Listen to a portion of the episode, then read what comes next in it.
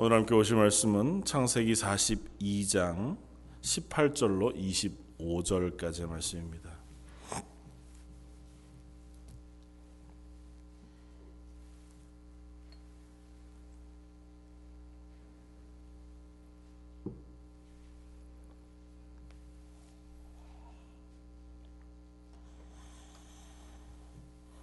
창세기 42장 18절로 25절까지 찾으셨으면 우리 한 목소리 같이 한번 봉독하겠습니다. 사흘 만에 요셉이 그들에게 이르되 나는 하나님을 경외하노니 너희는 이같이 하여 생명을 보전하라. 너희가 확실한 자들이면 너희 형제 중 한 사람만 그 옥에 갇히게 하고 너희는 곡식을 가지고 가서 너희 집안의 굶주림을 구하고 너희 막내 아우를 내게로 데리고 오라. 그러면 너희 말이 진실함이 되고 너희가 죽지 아니하리라 하니 그들이 그대로 하니라.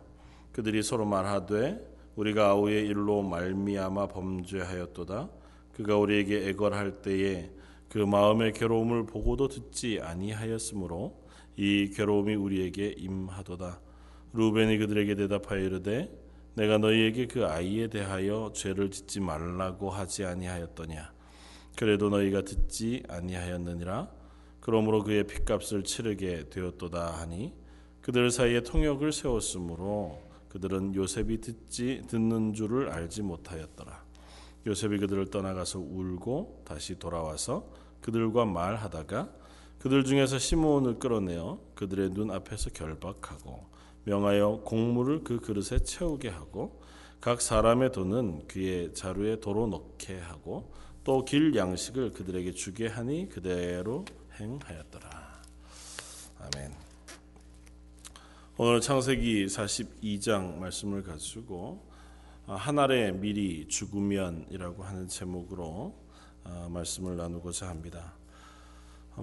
지난주에 요셉 이야기를 우리가 함께 나누었습니다. 특별히 요셉이 애굽에 팔리고 나서 13년여간의 기간 동안에 보디발의 집에서 종으로 또 그것으로부터 모함을 받아 감옥에 갇힌 채로 살아가는 그 긴 시간 동안 하나님께서 그와 동행하셔서 그를 하나님께서 인도해 주시고 복 주셨다고 하는 사실 우리가 함께 나누었고, 오늘은 그 요셉의 13년뿐 아니라 그의 인생 전체를 통하여 하나님께서 그 요셉을 온 이스라엘이라고 하는 한 민족, 그들을 구원하신, 그들에게 생명을 허락하시는 도구로 삼고 있는 그와 같은 이야기를 우리가 살펴보고자 합니다. 그리고 특별히 오늘 42장에 나와 있는 43장과 연결되어져서 요셉이 그 형제들이 요셉 혹은 이집트에 곡물을 사러 왔을 때에 그들을 향해서 계속해서 어떻게 보면 시험해 합니다. 막 복수하는 것 같고 그런 일련의 과정들을 쭉 쓰고 있는 이 이야기가 결국은 전체 요셉의 이야기 를 조그맣게 설명하고 있는 그런 그림으로 우리가 읽힐 수 있고, 또 그것이 그냥 요셉의 이야기뿐만 아니라 성경 전체 속에 포함되어 있는 하나님이 우리를 향하신 구원의 이야기, 제목에서 말씀드린 것처럼 한 알의 밀알이 땅에 떨어져 썩으면 많은 열매를 맺게 되어진다고 하는 예수님의 요한복음 말씀처럼 예수님으로 인하여 온 인류가 구원을 얻게 되어지는 이야기의 밑그림으로 우리가 읽힐 수 있다는 사실을 우리가 한번 확인하면 좋겠습니다. 요셉은 자기의 인생에 대해서 물론 여러 가지로 설명할 수 있겠지만 자기가 낳은 아들들의 이름을 지으면서 자기가 이 애굽 땅에 내려와 있었던 삶에 대하여 하나님 앞에 고백하여 올려드립니다. 그 이야기가 창세기 41장에 나오는데요. 요셉이 바로로부터 부름을 받고 그의 꿈을 해몽해서 이제 그의 총리 대신이 되고, 또 바로로 인하여 보디베라의 아들 아스낫이라고 하는 여인을, 그의 딸을 아스낫을 아내로 얻어서 그로부터 두 아들을 낳습니다. 그 두 아들을 낳고 41장 51절에 보면 첫째 아들 요셉이 그의 장남의 이름을 므낫세라 하였으니 하나님이 내게 내 모든 고난과 내 아버지의 온 집 일을 잊어버리게 하셨다. 그렇게 고백합니다. 그럼 아다들을 먼저 얻고 므낫세라 이름을 지으면서 므낫세의 이름의 뜻을 그렇게 지었습니다. 하나님께서 내 모든 고난을 다 잊게 하셨다. 고난뿐만 아니라 아버지 집에서의 일, 그러니까 아버지의 집에서 형들에게 당했던 어떤 그 수많은 일들을 다 잊어버릴 수 있도록 하나님께서 나를 은혜 베푸셨다고 하는 그 고백을 담아서 맏아들 므낫세의 이름을 짓습니다. 그리고 52절 차남의 이름은 에브라임이라 하였으니 에브라임이라고 하는 이름의 뜻은 하나님이 나를 내가 수고한 땅에서 번성하게 하셨다 함이라도.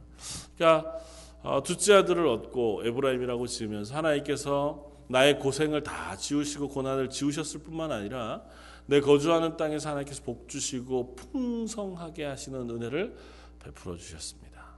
그러니까 내가 지나온 13년여간의 삶, 그 모든 삶이 하나님의 손 아래에 있었습니다. 하나님의 은혜 가운데 있었습니다라고 하는 고백을 요셉이 하고 있다는 것입니다. 그리고 이제 요셉이 바로의 꿈을 해몽한 대로 애굽과 온 전역에 흉년이 들었습니다.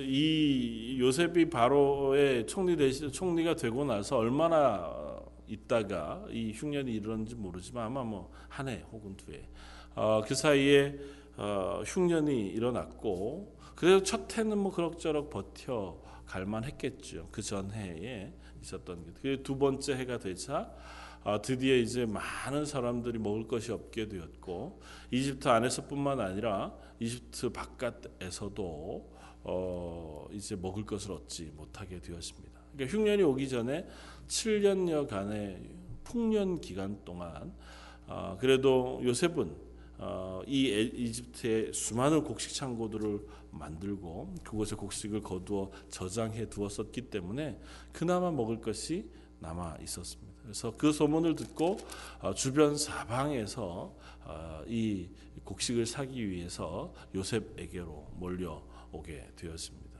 그 와중에 야곱의 아들들도 오늘 42장에 보면 이제 양식을 사러 이 애굽으로 내려가게 되었습니다. 42장 1절 그때 야곱이 애굽의 곡식이 있음을 보고 아들들에게 이르되 너희는 어찌하여 서로 바라보고만 있느냐. 야곱이 또 이르되 내가 들은즉 저 애굽의 곡식이 있다 하니 너희는 그리로 가서 거기서 우리를 위하여 사오라. 그러면 우리가 살고 죽지 아니하리라. 야곱이 이야기를 들었습니다. 그리고는 아무리 돈이 많아도 아무리 가진 것이 많아도 완전히 전체가 흉년이 들었으니까 곡식을 살 수가 없어서 곡식이 없으면 먹을 것도 없으려니와 특별히 유목하는 이 이스라엘 야곱의 아들들 그 가족들은 곡식을 가지고 심지어 양떼들을 먹이거나 소떼들을 먹여야 함에도 불구하고 풀도 곡식도 없는 상태에서 자기가 기르는 가축에게도 먹을 것이 없고 자기들도 먹을 것이 없는 위기 상황에 봉착하게 된 거죠. 그래서 이제 곡식을 사러 아들들을 보냅니다. 아들들이 곡식을 사러 갔습니다.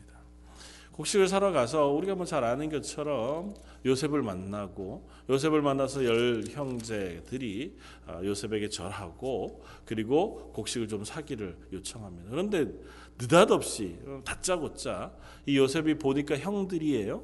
형들이 온 것을 보고 오늘 보면 뭐라고 얘기하냐면 꿈이 기억났다. 꿈꾼 것을 생각했다. 그렇게 얘기합니다. 9절에 요셉이 그들에게 대하여 꾼 꿈을 생각하고 그들에게 이르되 자기가 꾸었던 꿈을 떠올리고 생각하고 그리고 이제 이야기합니다. 너희는 정탐꾼이다. 어떻게 보면 복수하는 것 같아 보입니다. 당신들이 나를 팔아서 나를 노예로 판 게 이미 20여 년 훨씬 지난 일입니다. 13년이 지나고 그리고 바로의 총리가 된 후에 7년의 풍년이 있었으니까 20년이 지났고 그리고 흉년이 2년째 되고 있으니까 20년이 훨씬 지난 그 옛날 당신들이 나를 팔아 노예가 되었고 감옥에 갇혔던 그 고난의 시간을 보내었으니 야 내가 너에게 복수해야 되겠다. 아마 그렇게 마음 먹었다면 본문을 이해할 수 있지만 뭐 요셉은 그런 것 같아 보이지 않습니다. 요셉이 뒤에 나오는 수많은 이야기들 속에 형제들에 대하여 얘기할 때에 요셉의 이야기의 내용을 들어보면 요셉이 형들에게 복수하고자 하는 마음이 전혀 없습니다. 그저 형들을 향하여 뭐라고 얘기하냐 하면 당신들은 나를 해하려고 하셨으나 하나님은 그것을 선으로 바꾸어서 오늘날과 같이 많은 백성의 생명을 구원하게 하셨습니다 하는 고백을 이 요셉이 합니다. 그러니까 그 고백을 하는 요셉이 형들을 골탕 먹이기 위해서 형들을 정탐꾼으로 모는 것은 아닐 거란 말이죠. 그런데 본문 이야기는 계속 그 이야기의 연속입니다. 형들 보고 당신들 정탐꾼이다. 당신들이 상인으로 속여서 아니면 뭐 곡식을 사기 위해서 스스로 위장해서 이 애굽에 와서 애굽을 정탐하고 공격하려고 하는 적군의 스파이인 것 같다는 거죠. 형들 입장에서는 무슨 그것을 반박할 만한 근거가 없습니다. 그 옛날에 자기의 뭐 신분증을 밝힐 수도 있는 것이 아니었을 것이고 그때 당시에 이 총리 대신이라고 하는 자리가 너무너무 위험하고 높은 자리이니까 그 사람이 나를 그냥 그렇게 몰아가 버리면 꼼짝없이 당할 수밖에 없는 것이 당시에 아마 상황이었을 거예요. 거기다가 절대적인 약자잖아요. 군대도 없고 싸우러 온 것도 아니고 그저 곡식 사러 10명이 돈을 들고 왔는데 그 나라의 총리 대신이 곡식을 다 가지고 있는 절대 권력자가 니네 스파이다 이렇게 얘기해버리면 뭐 할 말이 없는 거죠. 형들이 거듭거듭 아닙니다. 저희가 그럴 수 없습니다. 저희는 그렇게 거짓말하지 않습니다. 심지어 저희는 10명이 다 한 아버지의 아들들이어서 어떤 아버지가 10명 아들을 전부 다 스파이로 보내가지고 이런 일을 하게 하겠습니까? 우린 절대 그렇지 않습니다. 그렇게 얘기하는 와중에 이 형들의 입을 통해서 자기의 형제가 10명뿐 아니라 12명이었다고 하는 고백을 하게 해요. 12명이었는데 그 중에 하나는 잃어버렸고 하나는 아버지랑 같이 있습니다. 그래서 우리 10명이 지금 왔습니다. 우리는 착한 사람들이에요. 거짓말을 할 줄 모르는 사람들입니다. 그저 곡식을 사기 위해서 왔으니 선처해 주십시오. 요셉이 형들을 믿지 않고 가둡니다. 표면적으로는 그런 거죠. 너희들을 가두어 둘 터이니 너희 가둔 그곳에서 잘 얘기해서 너희 중에 한 명이 가서 너희가 말한 사실 얘기가 진실인 것을 나에게 증명해라. 한 명이 아버지 집에 가서 한 명 남아있다는 그 동생을 데리고 오면 내가 그걸 가지고 너희가 말한 게 진짜라고 믿어줄 테니 한번 잘 생각해봐라. 3일 동안을 감옥에 가두어 둡니다. 형들이 감옥에 3일 동안 갇혀 있다가 3일이 되던 때에 이제 요셉이 그 형제들에게 나타난 이야기가 오늘 18절 이야기입니다. 요셉이 3일 만에 요셉이 그들에게 이르되 나는 하나님을 경외하노니 너희는 이같이 하여 생명을 보전하라. 그리고 새로운 조건을 제시합니다. 그 새로운 조건이 뭐냐면 너희가 확실한 자들이면 너희 형제 중 한 사람만 그 옥에 갇히고 너희는 곡식을 가지고 가서 일단 먼저 너희 집안에 굶주림을 구하고 그리고 나서 너희가 함께 있다고 했던 막내 아우를 데리고 내게로 오면 내가 니네 말이 진실되다고 믿어줄 것이다.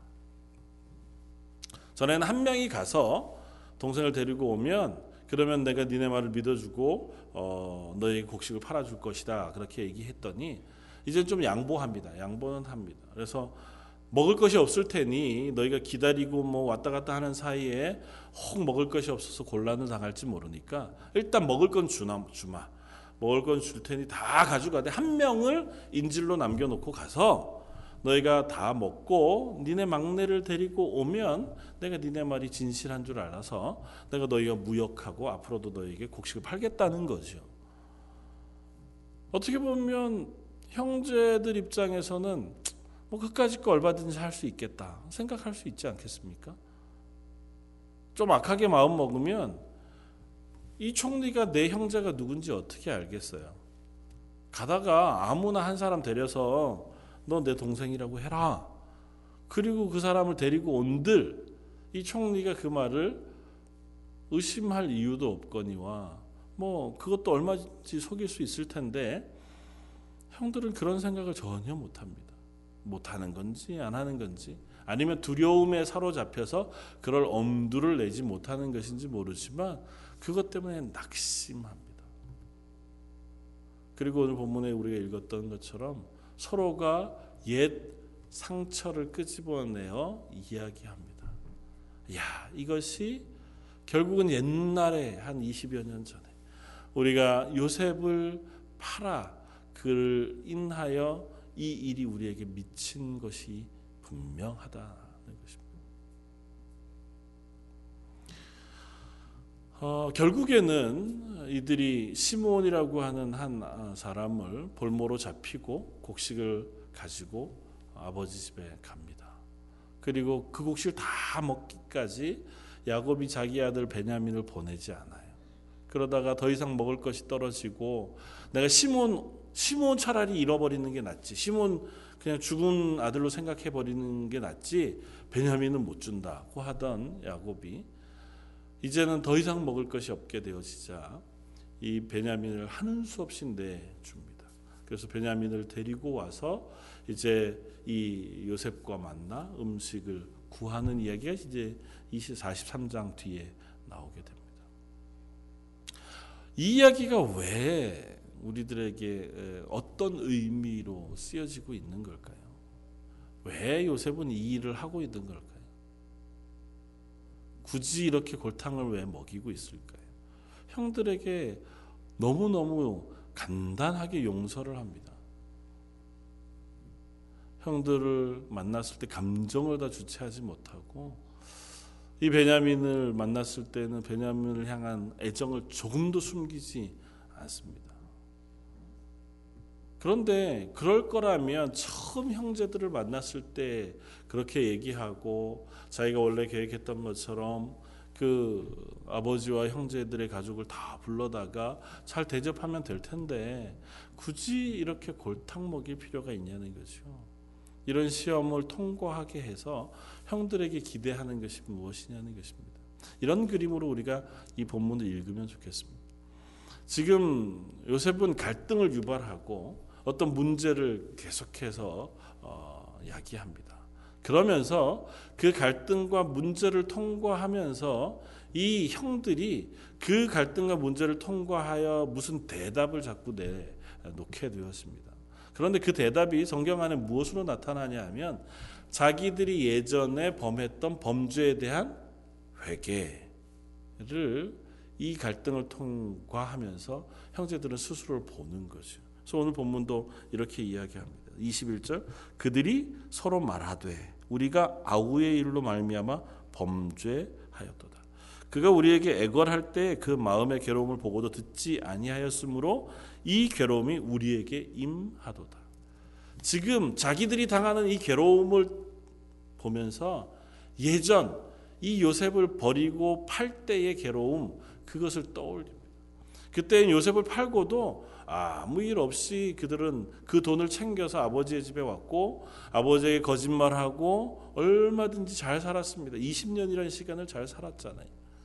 그동안 그들이 어떠했는지 몰라도 마치 다윗이 우리아의 아내 밧세바를 범하고 우리아를 전장에 내보내 죽게 하고 나서 우리아의 아내의 배가 불러서 그 아이가 날 때쯤 될 때까지도 아무 이유 없이 잘 살았던 것처럼 그들의 심장 속에 이 죄가 저 깊이 그냥 눌러 앉아 있는 채로 지난 시간을 살아온 겁니다. 그런데 하나님은 이 사람들을 하나님의 백성으로 만들어야 해요. 이 사람들을 하나님의 구원의 백성으로 만드시기 위하여 먼저 요셉을 이 애굽 땅에 보내셨습니다. 요셉이 고백했던 것처럼 나를 이쪽으로 보내신 것은 당신이 팔아서가 아니라 하나님이 계획하셔서 나를 일로 보내신 거예요. 그러니까 나를 보내신 이는 하나님이세요. 그 이유는 뭐냐 하면 하나님이 이 이스라엘을 하나의 민족으로 만들어내시기 위하여 나를 직접 보내셨어요. 나중에 살펴볼 수 있지만 그건 아주 철저한 하나님의 계획 속에 이루어지는 일입니다. 이스라엘이라고 하는 이 민족 70명의 사람들이 계속해서 가나안 땅에 머물러 있었다면 이스라엘이 하나의 순수한 하나님의 백성으로 유지될 수는 없었을 거예요. 왜냐하면 세겜성에서 그 야곱의 딸 디나가 세겜에 의하여 폭력을 당하는 것처럼 가나안 사람들은 얼마든지 이 이스라엘 사람들과 섞여 사는 것을 즐거워해요. 그걸 별로 꺼려하지 않습니다. 그런데 이집트 사람들은 이 이스라엘 사람들, 그러니까 요셉의 형제들, 야곱의 아들들, 이 사람들하고는 전혀 상종을 하려고 하지 않습니다. 하나 이유가 뭐냐 하면 이 사람들 유목민이에요. 그러니까 양떼를 치고 돌아다니면서 가축을 기르는 사람들인데 이집트 사람들은 그걸 불결하게 생각했어요. 부정하게 생각했어요. 뒤에 요셉이 형제들과 밥을 먹을 때 보면 상을 3개를 차립니다. 요셉은 총리니까 따로 상을 차리고, 이집트 사람은 이집트 사람들끼리 밥을 먹고, 이 야곱의 아들들은 그 사람들끼리 따로 상을 차려줘요. 왜냐하면 같은 상에서 이집트 사람들은 밥을 먹지 않습니다. 그게 스스로를 부정하게 만든다고 여겼어요. 그러니까 이 형제들이 애굽에 내려가서 고센이라고 하는 좋은 땅에 머물러 살면서도 이집트 사람하고 결혼해서 서로 혼혈되거나 그 민족성을 잃어버릴 가능성이 훨씬 적은 거죠. 하나님 그래서 의도적으로 아브라함에게 이미 약속하셔서 그들을 이 이집트에 보내셔서 400년 동안 한 민족을 만들어 내시고, 그래서 출애굽시켜 하나님의 백성으로 인도해 가시려고 하는 계획을 실현하시는 거죠. 그걸 위해서 먼저 요셉을 애굽에 보낸 겁니다. 하나님께서 그 계획 가운데 애굽에 보내셔서 이 요셉으로 하여금 그 터전을 닦게 하셨는데, 문제는 이 터전을 닦는 그 와중 속에 이 형제들이 요셉을 파는 죄를 범했단 말이에요. 형제들이 요셉을 팔지 않았어도 하나님은 이 일을 이루셨을 겁니다. 형제들이 죄악을 범하지 않았어도 하나님은 야곱의 자식들을 한 민족으로 만들어내시기 위하여 이집트든 어느 곳이든 이방 땅에서 400년 유리하다가 그곳에서 민족을 이루어 가나안 땅으로 다시 오도록 계획하셨을 거예요. 그런데 그 과정 속에 이 형제들이 범죄했다고요. 요셉을 파는 죄악을 범했고, 그 파는 죄악에도 불구하고 하나님께서 요셉을 지키셔서 그 일을 이루어내시고, 또 아울러서 이 형제들도 또한 포기하지 않으시고 하나님의 민족으로 만들어 가시고 계신 겁니다. 그런데 그러기 위하여 한 가지 하나님 그들에게 선결하시기를 원하는 것이 있었습니다. 뭐냐면 그들이 스스로의 죄에 대하여 깨닫고 확인하고 그것으로 인하여 회개하기를 원하셨다는 거죠. 이 일이 하나님이 계획하셔서 우리로 하여금 하나님의 은혜 가운데 거하게 하시기 위한 하나님의 일이었습니다라고 하는 고백을 하나님 받기를 원하시는 거예요. 나도 모르게 그 길을 갔지만 적어도 그 길 끝에서는 이 모든 것이 하나님의 은혜였습니다라고 하는 고백이 있어야 그가 하나님의 사람, 하나님의 백성으로 설 수 있다는 것입니다. 우리가 교리 공부를 하다가 보면 세례 문답할 때 이런 문답의 공부를 하게 되었습니다. 우리가 어떻게 하나님의 구원의 은혜에 참여하게 됩니까? 성령님께서 우리 가운데 내주 오셔서 우리 가운데 거하심으로 우리가 하나님의 구원의 은혜를 얻게 돼요. 그럼 성령이 우리 가운데 오시면 제일 먼저 하시는 일이 무엇일까요? 우리의 죄인됨을 깨닫게 하세요. 구원이라는 건 그렇습니다. 성령이 우리 속에 오셔서 먼저 내가 얼마나 하나님 앞에 죄인인가를 깨닫게 하시고, 그리고 나서 그 죄에 대하여 회개케 하시고, 그 죄에 대해 회개케 한 그것을 예수 그리스도의 보혈의 피로 씻었다고 하는 믿음의 자리로 우리를 인도해 가세요.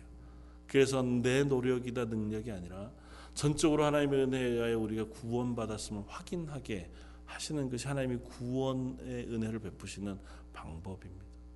그러니까 이스라엘, 이 야곱의 아들들에게도 그리고 그 자녀들에게도 똑같은 동일한 과정을 하나님께서 통과하게 하시는 거예요.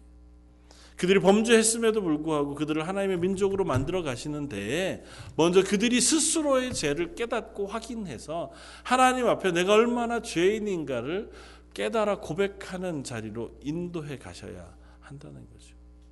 이것은 나중에 이스라엘이 출애굽할 때도 동일하게 반복이 되었습니다. 출애굽하는 이스라엘 백성들이 하나님 앞에서 이 광야 40년 동안 확인하는 것이 있습니다. 그게 뭐냐 하면 하나님 앞에서 우리가 죄인이구나를 확인해요. 하나님 앞에서 우리가 우리의 능력과 실력으로 애굽을 탈출해 나와 이 좋은 땅을 향해 달려가고 있는 것이 아니라 우리가 죄인임에도 불구하고 하나님께서 우리에게 은혜를 베푸셔서 우리를 하나님의 백성 삼아 주셨구나라고 하는 사실을 확인하게 하세요. 그래서 신명기 말씀을 보면 분명한 선언을 우리들에게 해줍니다. 신명기 8장 2절 내 하나님 여호와께서 이 40년 동안에 내게 광야 길을 걷게 하신 것을 기억하라. 이는 너를 낮추시며 너를 시험하사 내 마음이 어떠한지 그 명령을 지키는지 지키지 않는지 알려하심이라. 하나님께서 광야 40년 동안 그들을 낮추세요. 그리고 그들을 시험합니다. 그리고 그들이 하나님이 그들에게 명령하신 율법을 다 지켜 행할 수 없는 존재인 것을 스스로 깨달아 알게 하세요. 그래서 그들이 철저하게 하나님의 은혜가 필요하다는 사실을 고백하게 하십니다. 그것이 이 광야 40년 동안 하나님께서 이스라엘 백성에게 깨닫게 하고자 하신 것이었다면 오늘 본문의 이 요셉을 통하여 요셉의 형제들에게 불필요한 것과 같은 이와 같은 시험 혹은 갈등을 유발하여서 하나님께서 그들 속에 일으키고자 하는 것은 그들이 하나님 앞에 범죄한 죄인이었다는 사실을 깨닫게 해요. 그래서 그들이 내가 이곳에서 평안을 누리는 누림이 내가 잘해서 얻는 것이 아니라 우리가 팔아버린 요셉의 그 헌신과 그의 수고를 통하여 내가 거저 그 복을 누리게 되어졌다는 사실을 이 형들로 하여금 알게 하고 고백하게 하기 위함이라는 겁니다. 어떻게 보면 요셉은 억울할 수 있죠. 요셉은 형들이 팔아서 팔림받았고 팔림받은 그곳에서 그래도 신실하게 생활하고 성실하게 생활함으로 총리 대신이 되었습니다. 그리고 그곳에서 자리 잡은 것을 가지고 나를 팔아버린 형들을 품어 끌어안어서 그들이 죽음의 자리에 흉년으로 죽음의 자리에 있을 때 그를 품어 안아 생명의 자리로 옮겨놓는 다리 매개체 역할을 스스로 감당합니다. 그리고 이것은 요셉이 너무너무 좋은 사람이어서 우리가 그를 따라야겠다고 하는 의미에서 읽히기보다 그와 같이 한 알의 밀알이 되어 우리를 위하여 먼저 십자가를 지시고 죽으신 예수 그리스도의 희생 그리고 그 구원하심에 의하여 우리로서는 도저히 그럴 만한 힘과 능력이 없는 심지어는 예수님을 십자가에 못 박으소서 외친 그와 같은 사람들과 같은 자리에 서 있던 우리를 하나님의 자녀로 구원해내시는 하나님의 은혜를 우리로 하여금 알게 하게 하신다는 것입니다. 그래서 오늘 본문은 작게는 요셉이 계속해서 형제들에게 요구하는 것이 있습니다. 한 사람이 나머지를 대신하여 볼모로 잡혀 있을 것을 요구합니다. 한 사람이 이 사람들을 다 대신해서 가서 동생을 데리고 오라는 거예요. 아니면 한 사람을 여기다가 붙잡아 놓고 나머지가 가서 한 사람을 데리고 오라는 겁니다. 이 한 사람의 희생으로 나머지가 생명을 얻고 이 한 사람의 희생을 발판으로 삼아서 나머지가 그 생명을 얻은 것을 누릴 수 있도록 조건을 제시하고 있는 겁니다. 그래서 시므온이 잡히고 나중에는 유다가 스스로의 생명을 겁니다. 자기 아버지에게 설득하면서 내가 만약에 베냐민을 데리고 오지 못하면 내가 대신해서 죽기까지 할 테니 나를 믿어주십시오. 그렇게 고백합니다. 그러니까 한 사람의 생명으로 나머지가 죽음에서 생명으로 옮겨지는 그와 같은 그림을 이 본문에서 읽히게 하면서 이것을 조금 넓게 한 사람 요셉이 애굽의 노예로 팔리고 그곳에서 감옥에 갇혀서 고난을 당하는 그 고난의 과정을 통과하면서 그 한 사람으로 인하여 70명 그의 가족이 구원을 얻는 이 이야기를 우리에게 읽혀줍니다.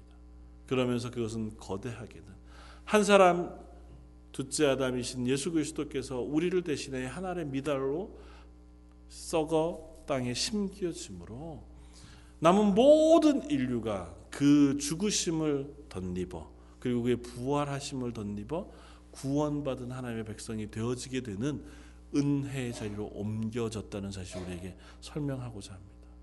그 어느 곳에도 남은 사람들의 공로가 없습니다. 야곱의 12 형제들, 요셉의 덕을 보면서 이 애굽 땅에서 곡식을 얻어먹고 또 그곳으로 내려가 삶을 유지하지만 그곳에 야곱과 야곱의 형제들의 어느 공로도 보이지 않습니다. 야곱이 요셉을 편애하기는 했으나 그렇다고 해서 야곱의 공로가 이 요셉을 그곳의 총리 대신 되게 하는 일에 조금만 이 부분도 차지하지 않았고 형제들이 악하게 행동하여 그를 팔았을지언정 그 판 것이 이유가 돼서 그 선을 만들어 가신 것은 그들의 공로가 아니라 그 죄와 악을 돌이켜 합력하여 선을 만들어 가신 하나님의 은혜에 의하여 이루어지고 있다는 사실 우리로 하여금 깨닫게 합니다. 사랑하는 성도 여러분, 우리의 삶 속에도 하나님 동일한 것을 우리에게 말씀하시는 줄 압니다. 먼저는 우리의 구원이 나의 공로가 아니라 예수 그리스도의 십자가의 죽으심과 부활하심 그 은혜에 의하여 거저 얻은 공로라고 하는 구원이라고 하는 사실 우리로 하여금 깨닫게 하시고 또 하나는 예수님의 말씀처럼 하늘의 미랄이 땅에 떨어져 썩는 것은 내가 내 열심과 노력과 혹은 물질과 시간을 열심히 투자해내면 그것으로 하나님의 어떠한 일들을 잘 감당할 수 있는 50배, 30배, 60배, 100배의 열매를 맺는 그런 결과를 얻게 되어진다는 의미로 읽히는 것이 아니라 이와 같이 한 사람의 고난에 꾸준 고난, 이유 없는 고난, 이유 없는 어떠한 아픔과 고통 그것을 통해서 하나님의 이 땅 가운데 하나님의 은혜를 또한 베푸시는 일들을 하게 하신다는 것입니다. 선교지에서 한 사람의 순교한 순교의 피가 그 땅을 하나님의 복음이 퍼져가게 하는 첫 단추를 삼으시기도 하고 한 가정에서 한 사람이 그야말로 예수 믿는 것 때문에 여러 고난과 어려움을 당할지라도 흔들리지 아니하고 신실하게 자기의 자리를 잘 지켜냄으로 인하여 그 온 가족이 구원 얻는 이야기를 우리로 하여금 듣게 하기도 하고 또 때로는 우리 각 사람의 삶 속에서 어쩌면 손해보고 이 세상 가운데서 실패하는 것 같아 보이는 인생이지만 그 가운데서 흔들리지 않고 믿음을 붙잡고 살아가는 한 사람의 믿음의 고백 때문에 그것으로 인하여 주변에 있는 많은 이들에게 하나님의 구원의 이야기들을 또 구원의 복음을 흘려내 보내게 하시는 은혜를 베푸시기도 하신다는 것입니다. 함께 예배하는 저와 여러분들의 삶이 늘 하나님의 복 가운데에서 요셉과 같이 총리의 자리에만 매일매일 있지 않다 할지라도 내가 선 자리가 때로는 감옥이거나 애매한 모함을 받아서 또 형제들의 그러한 미움을 받아서 팔리는 노예의 자리이거나 혹은 애꿎은 감옥의 자리라 할지라도 그것에 굴하지 않고 버텨내면서 그 안에서 하나님의 은혜를 구하고 내 믿음을 지켜나아갈 수 있는 저와 여러분들이 되어진다면 그것이 이 땅에 썩어가는 하늘의 미랄이 되어서 저와 여러분들의 삶을 통하여 또 하나님의 은혜가 우리 주변에 나뉘어지는 역사도 보게 되어질 줄 믿습니다. 이런던 제일장로에게 함께 예배하는 저와 여러분들의 삶 속에 그와 같은 은혜가 있기를 바라고 그와 같은 고백이 매일매일 하나님 앞에 올려져 드려줄 수 있는 그러한 저와 여러분들의 삶이 되시기를 주님의 이름으로 축원을 드립니다. 한번 같이 기도하겠습니다. 요셉이라고 하는 한 사람, 그의 삶을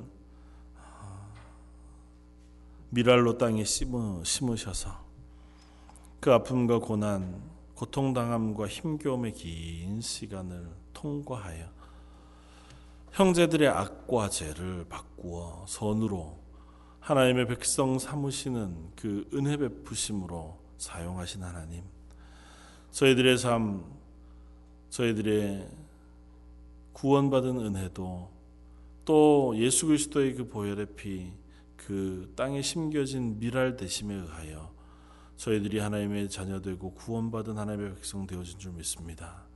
그 구원의 은혜를 저희가 기뻐하며 감사하게 하시고, 또한 그 구원의 은혜를 기뻐하며 감사하면서 저희들의 허락하신 구원의 은혜를 나 또한 이 땅 가운데에서 하나의 미랄로 고백하여 살아낼 수 있는 하나님의 사람들 되게 하여 주옵소서.